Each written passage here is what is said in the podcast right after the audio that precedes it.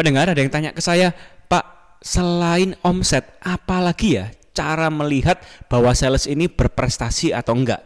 Baik, kembali dengan saya DSW Dr. Sandi Wayudi dalam Bukan Teori Marketing. Nah, itu yang dinamakan dengan membuat KPI, Key Performance Indicator atau pengukuran penilaian kerja tim sales kita. Bukan hanya masalah omset saja. Karena apa? Kalau masalah omset, si sales pinter jualan tapi gak pinter nagih duitnya gitu ya. Ya sama aja bohong. Perusahaan kita bisa bangkrut ya. Jualan bisa tapi nagih duitnya nggak bisa. Piutang macet semua. Jadi selain omset, kita juga harus membuat penilaian ya yaitu sales itu mampu menagih piutang customer. Artinya kita juga tolak ukurnya selain kamu pintar jualan, kamu juga harus pintar nagih duitnya, tuh ya. Jadi yang pertama adalah omset, yang kedua adalah piutang customer lancar. Yang ketiga adalah kunjungan. Jadi sales ini tak kadang males disuruh keluar kantor, pinternya cuma telepon jualan dari kantor. Karena gitu, ya itu itu aja customernya, ya nggak bertumbuh, maka dia harus mencari customer-customer baru.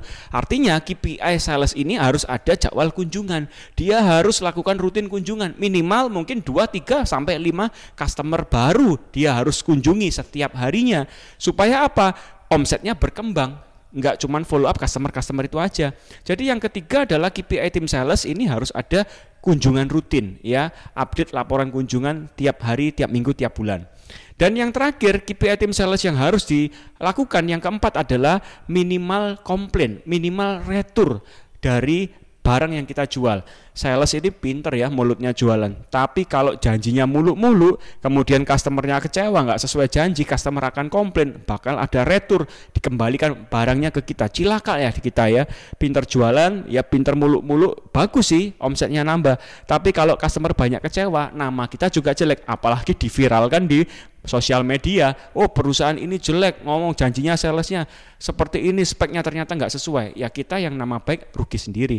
Jadi jangan sampai salah ya, jangan hanya omset saja, melainkan juga ada piutang, ada kunjungan, dan ada minimal retur atau komplain. Itu aja tips dari saya, semoga bermanfaat. Ikuti terus dan follow Instagram pribadi saya @dsw Sandiwayudi.